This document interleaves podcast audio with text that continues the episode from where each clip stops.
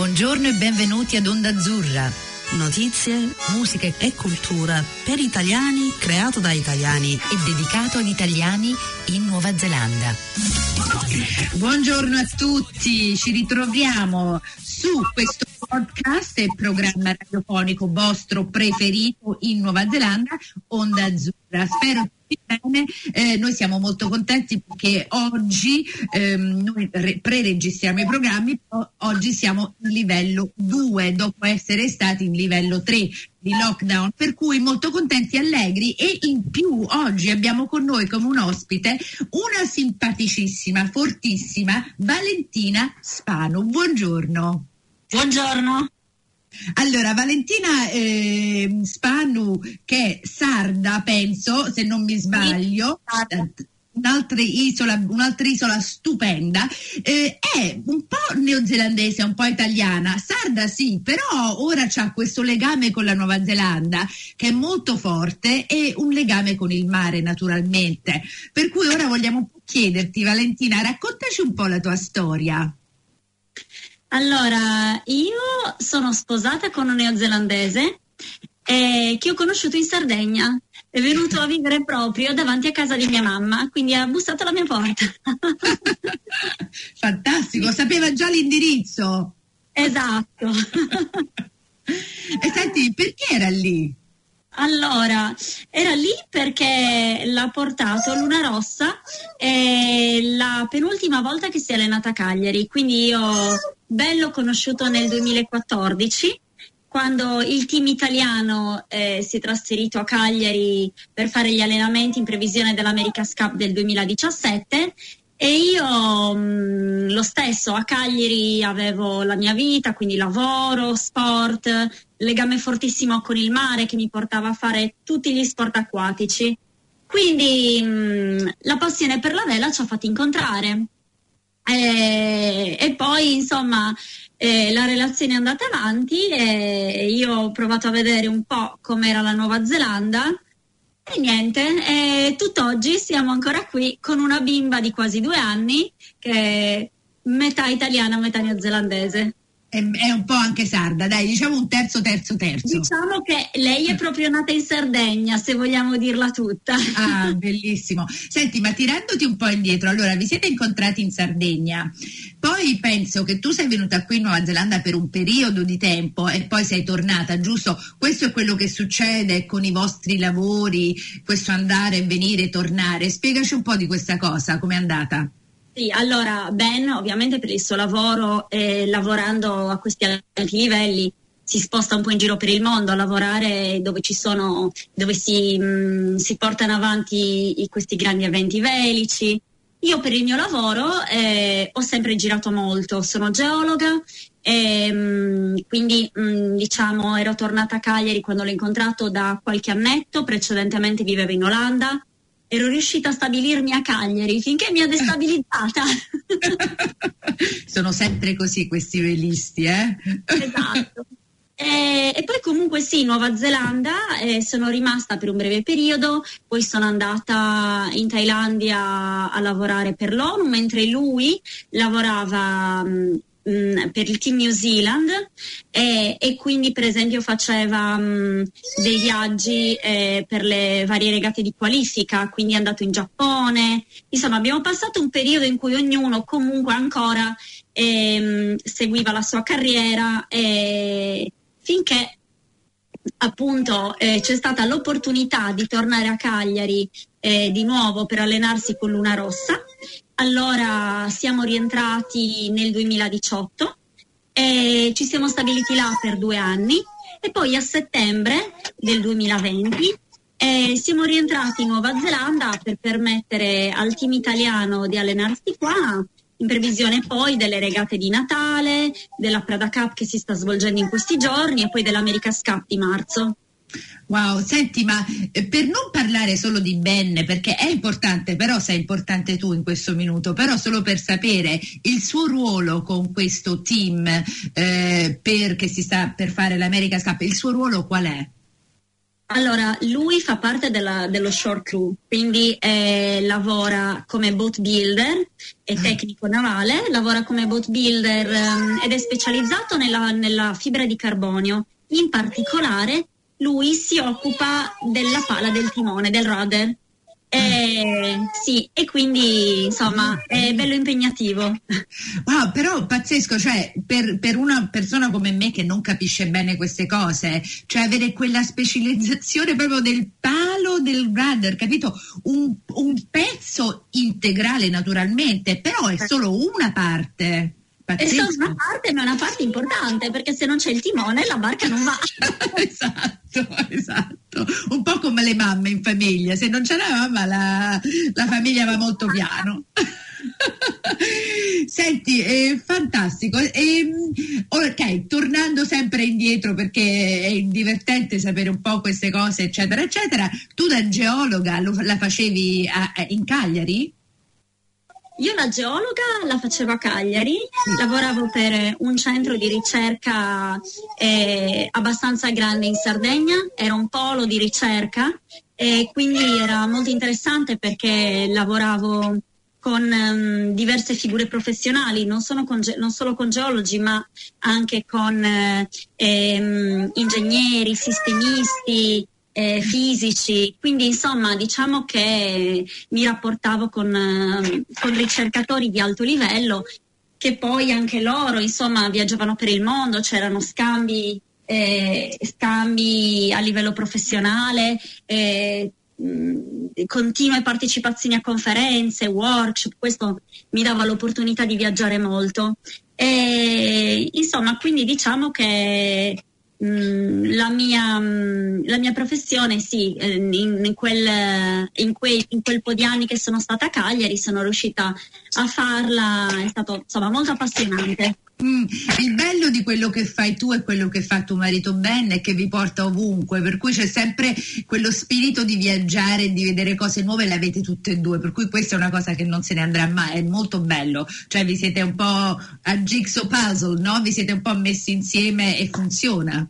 Ci siamo assolutamente trovati eh, perché probabilmente se non fossimo così non, non ci saremmo neanche incontrati perché la difficoltà della lingua e poi anche comunque la disponibilità a viaggiare. Il primo anno che eravamo eh, soli eh, eh, giovani e fidanzati, eh, quando uno dei due viaggiava, l'altro riusciva magari a prendersi qualche giorno eh, a raggiungere quello che viaggiava, per cui un po' ci siamo visti un, un bel po' di Europa, perché magari io per conferenze o per workshop, per mm, eh, lavori sul campo dovevo muovermi in Austria o a Malta, eccetera.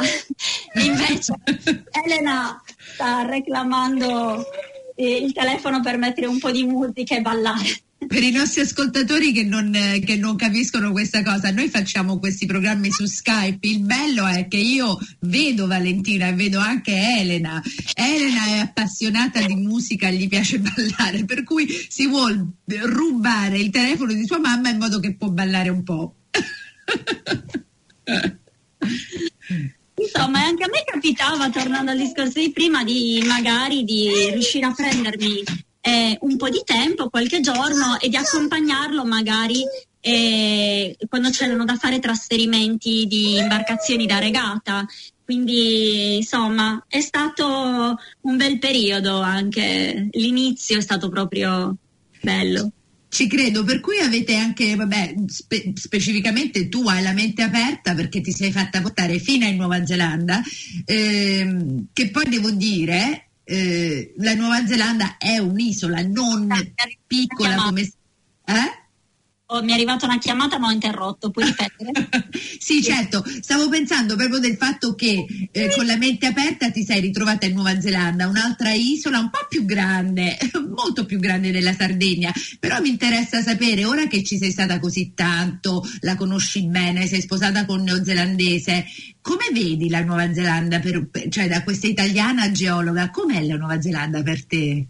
Ah, per me è interessantissima. È vero che è diversa dalla Sardegna, però è anche complementare, perché mh, secondo me ci sono tanti aspetti eh, della popolazione che abbiamo in comune. Noi siamo molto rilassati, abbiamo uno stile di vita molto all'aria aperta. La nostra vita è indissolubilmente legata al mare. Vedo che qua lo stesso i neozelandesi, insomma, qual è il neozelandese che, no, che non ha la barca nel, nel giardino retrostante? Ogni volta che può, se esce da lavoro un pochettino prima, la, la mette in mare, va a pescare, oppure escono in barca a vela, insomma, eh, io trovo che ci siano molte affinità, anche se certo c'è sempre un po' di cultural shock perché non è che siamo esattamente la stessa popolazione che ha lo stesso background culturale. Però è interessante dal mio punto di vista vedere e scoprire queste differenze e queste affinità eh, e anche dare a Elena l'opportunità di eh, permearsi di entrambe le culture e magari un futuro di scegliere, quindi darle mm. la possibilità di scegliere. O di non mai scegliere, di averle tutte e due dentro di sé è vero, è vero. Eh, perché noi, noi, spesso con i nostri figli che sono biculturali eh, pensiamo che devono fare una scelta, invece è proprio secondo me insegnargli di mai fare la scelta, di, di accettare tutte e due e di farle pesanti quanto le voglia, eh, proprie, infatti poi diventano, io essendo biculturale anche me stessa, mi sento sempre che vivo in un mondo un po' a parte, un, un pianeta molto vicino alla Terra, però è un pianetino mio perché ho questo mix Vero, io lo chiamo, io l'avevo definito una volta essere un po' sospesa tra due mondi, perché in realtà anche quando le persone ci chiedono ma alla fine dove lo farete l'uovo, in realtà non, noi l'uovo l'abbiamo già fatto, nel senso che eh, quale dei due deve rinunciare alla sua casa? A parte che ormai tutte e due sentiamo sia la Nuova Zelanda che la Sardegna a casa, quindi io torno qua e a volte ridiamo perché diciamo lasciamo casa, salutiamo la famiglia per tornare a casa, perché in realtà mm. entrambi troviamo di nuovo la nostra famiglia e la nostra casa. Quindi è vero quello che dici. Ehm, mi ero espressa male. Elena in realtà non ha scelto perché lei è circondata da entrambe le culture. Lei avrà sempre due case.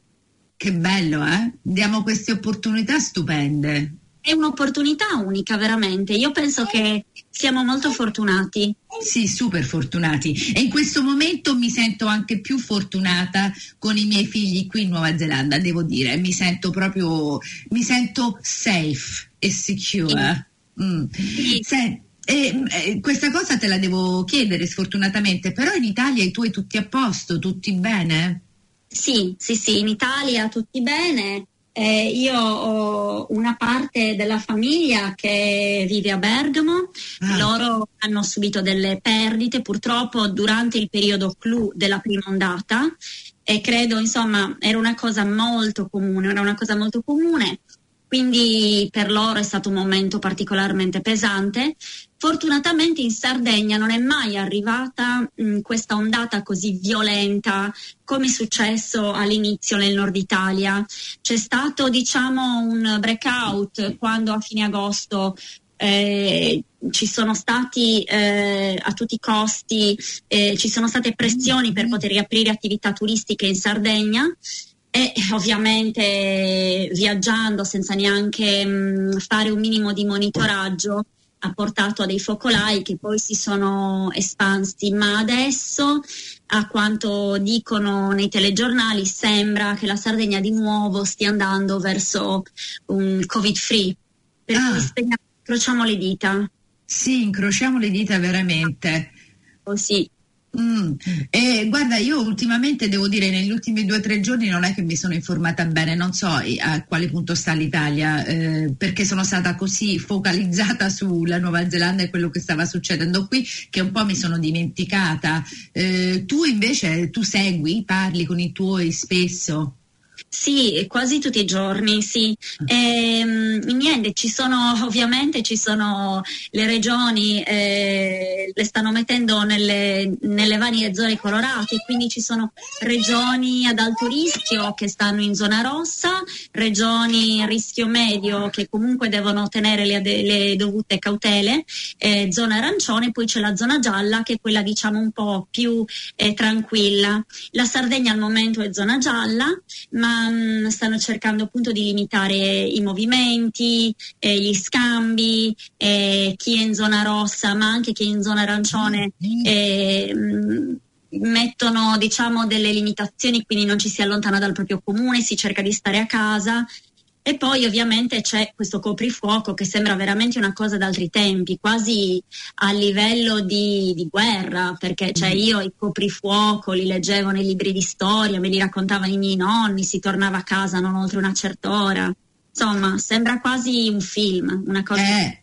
Guarda, noi nel futuro lo vedremo come un film. Il fatto è che io ho due bambini teenage e so che loro ne parleranno come i nostri nonni hanno parlato della guerra perché eh, sono dovuti restare a casa, è cambiato tutto. Comunque, senti, eh, facciamo un fast forward e andiamo avanti. Allora, ora ti ritrovi qui in Nuova Zelanda con il team dell'America's Cup, eh, Luna Rossa. Ciao, bella, come stai Elena? Vedo questa bambina stupenda, biondissima con questi occhioni che mi guarda.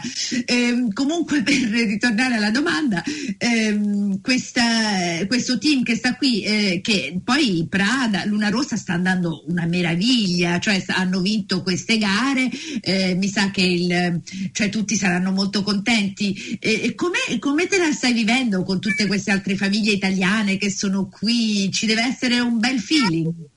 È bellissimo, è bellissimo, perché in realtà sia per noi ma anche per i nostri figli è come un, una sorta di secondo Erasmus, anche se siamo grandi, ma anche per noi mamme è una, una cosa divertentissima. Noi adesso stiamo vivendo in un residence in centro città tutti insieme, quindi la mattina i bambini tutti insieme vanno all'asilo, vanno a scuola, poi ci si ritrova al pomeriggio nel parchetto sotto casa, quando ci sono le regate e ci si incontra, ci si pittura la faccia con i colori della bandiera italiana, si va tutti insieme con, uh, i, co- con i, colori della divisa, con le magliette, si fa il tifo, e, insomma è bellissimo poi stiamo così tanti, ogni giorno praticamente c'è un compleanno, quindi... cioè, ho detto alle mie amiche, quando ve ne andrete qua, quasi mi sentirò sola. Perché Deserto. È una grande famiglia, è veramente, poi veramente, adesso io qua non sono da sola ovviamente, perché come abbiamo detto c'è la mia famiglia, c'è la famiglia di mio marito, quindi eh, non, non sono da sola, ma veramente perché per chi è arrivato così dall'Italia, magari la prima volta che si fa un viaggio così lontano, si è sentito supportato, coccolato, insomma i bambini è come se avessero mille cugini, mille fratelli, è veramente bello. Che bello. E senti, gli altri italiani come se la stanno vivendo la Nuova Zelanda? La amano oppure ci sono anche quelli che si lamentano? Vabbè, perché c'è sempre qualcuno che si lamenta perché non c'è il prosciutto crudo buono, però... Però c'è Farro che aiuta. Esatto, esatto, bravo Farro. Però la verità è che qualcuno, diciamo qualche importatore, qualche ehm, importatore di prodotti italiani c'è. Poi non dimentichiamo che comunque ehm, eh, questi grandi team hanno anche dei bravi chef che sono molto attenti a quelli che cucinano e a quello che cucinano perché comunque devono essere cose sane, nutrienti, che danno energia per gli allenamenti, per le gare. Quindi loro sanno anche a chi chiedere. Quindi tante volte abbiamo avuto dei contatti appunto con importatori che ci fanno avere certi prodotti, insomma abbiamo dei canali, delle, delle, delle, conoscenze che aiutano a sentirci a casa, ma poi è anche bello scoprire i cibi, eh, i cibi locali, capire anche i kiwi come, come, vivono, cosa mangiano, dove vanno, scoprire proprio gli, usi e le abitudini locali, dai famosi barbecue alle costolette d'agnello, le cupra, sono tutti veramente tanto interessati a, a capire quali siano le, le abitudini neozelandesi, anche culinarie. Bello, io mi immagino tutti questa marea di italiani che tutti vanno alla ricerca di, di cose sfiziose da mangiare. Sì, sì, sì, sì, siamo tutti molto interessati. Ci sono adesso, abbiamo visto un sacco di posticini dove fanno le fusion, come si dice adesso. Ah, sì. Sì. eh, italian, italo-kiwi, quindi ci sono un sacco di localini dove fanno queste fusion e allora è interessante perché magari queste certe cose si possono poi importare anche in Italia al nostro rientro.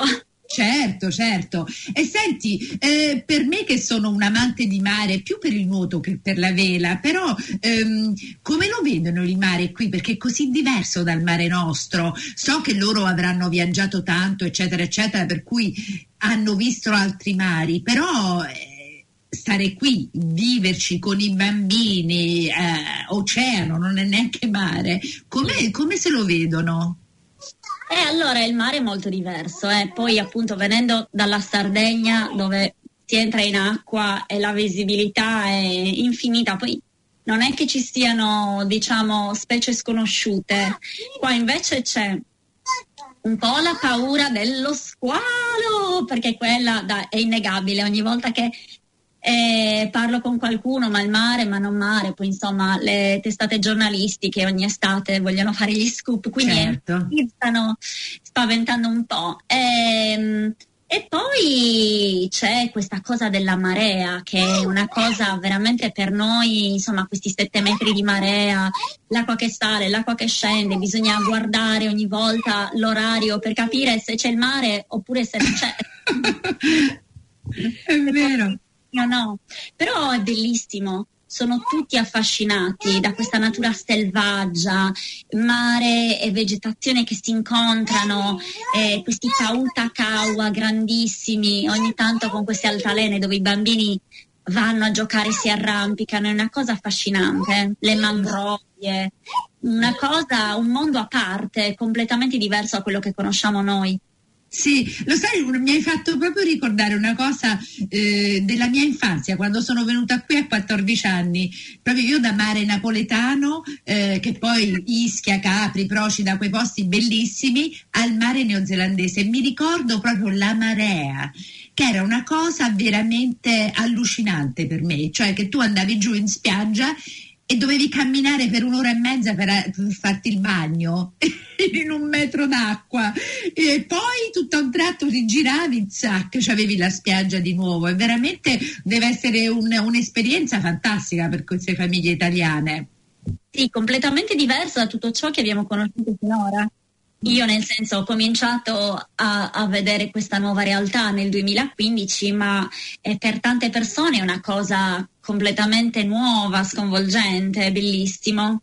Eh, ma è bello anche, diciamo, da locale eh, portare le amiche, gli amici, i bimbi a scoprire nuove spiagge, anche ogni tanto quando possiamo andare fuori Auckland e fare qualche escursione fuori porta, insomma.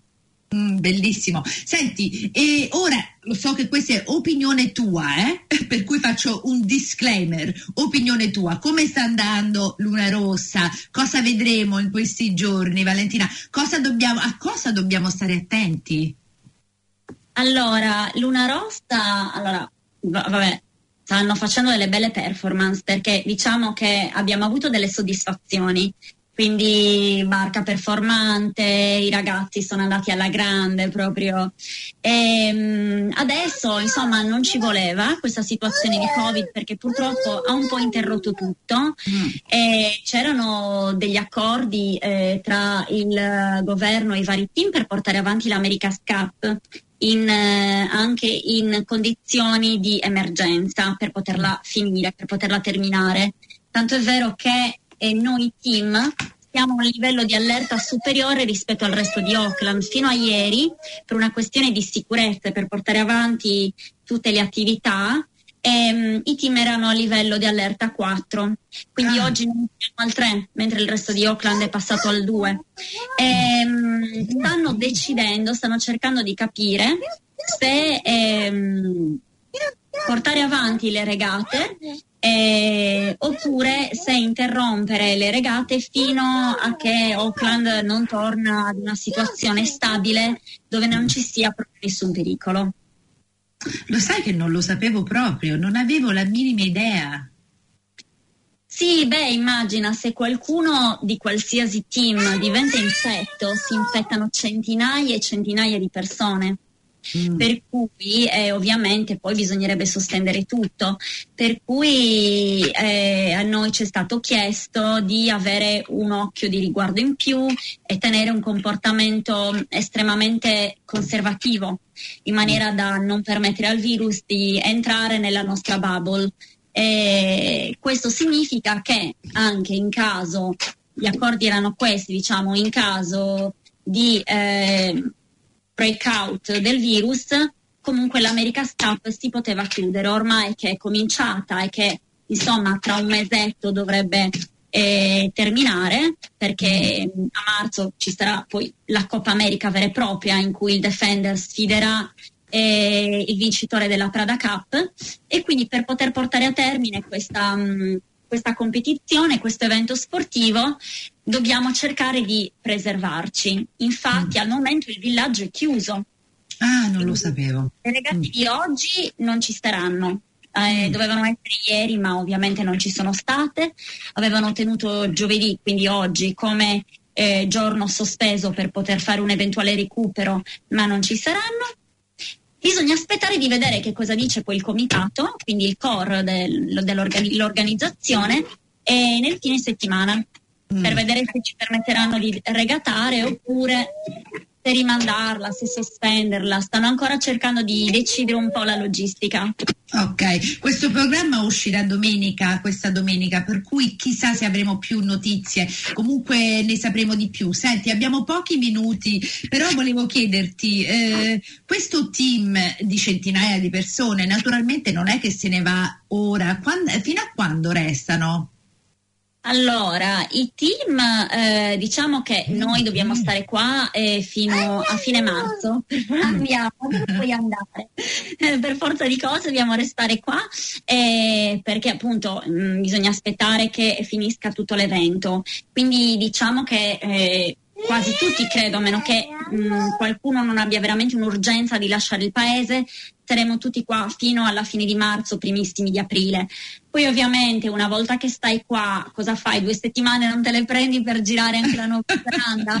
Quindi questa credo che sia l'intenzione della maggior parte delle persone, eh, visitare un po' anche l'isola del sud, finalmente ricongiungersi con eh, tutti questi papà, ma anche e gli amiche che lavorano, insomma, che sono eh, parte del team, fare un, uh, un viaggio, un po' di esplorazione e poi si tornerà in Italia, sperando a quel punto che come l'anno scorso il caldo faccia la sua parte e abbatta un po' di eh, di, di, di, Covid nel resto d'Europa, insomma, quando mm. si tornerà in Italia sarà ormai quasi inizio estate e si spera che come l'anno scorso, insomma, la situazione sia un po' più sotto controllo.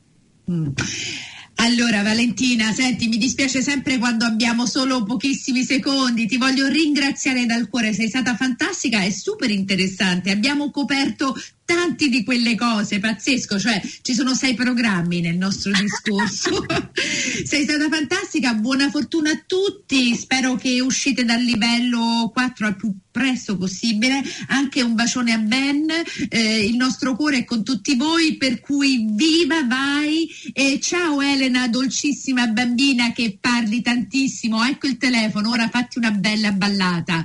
Ciao a tutti! Ciao a tutti. Ciao, ciao bella. Buona ciao. giornata. Ciao, ciao. Ciao. Avete ascoltato Onda Azzurra, la voce degli italiani in Nuova Zelanda. Vi ricordiamo che tutti gli episodi sono trasferiti in podcast e li potete trovare online sul sito ondazzurra.podbin.com.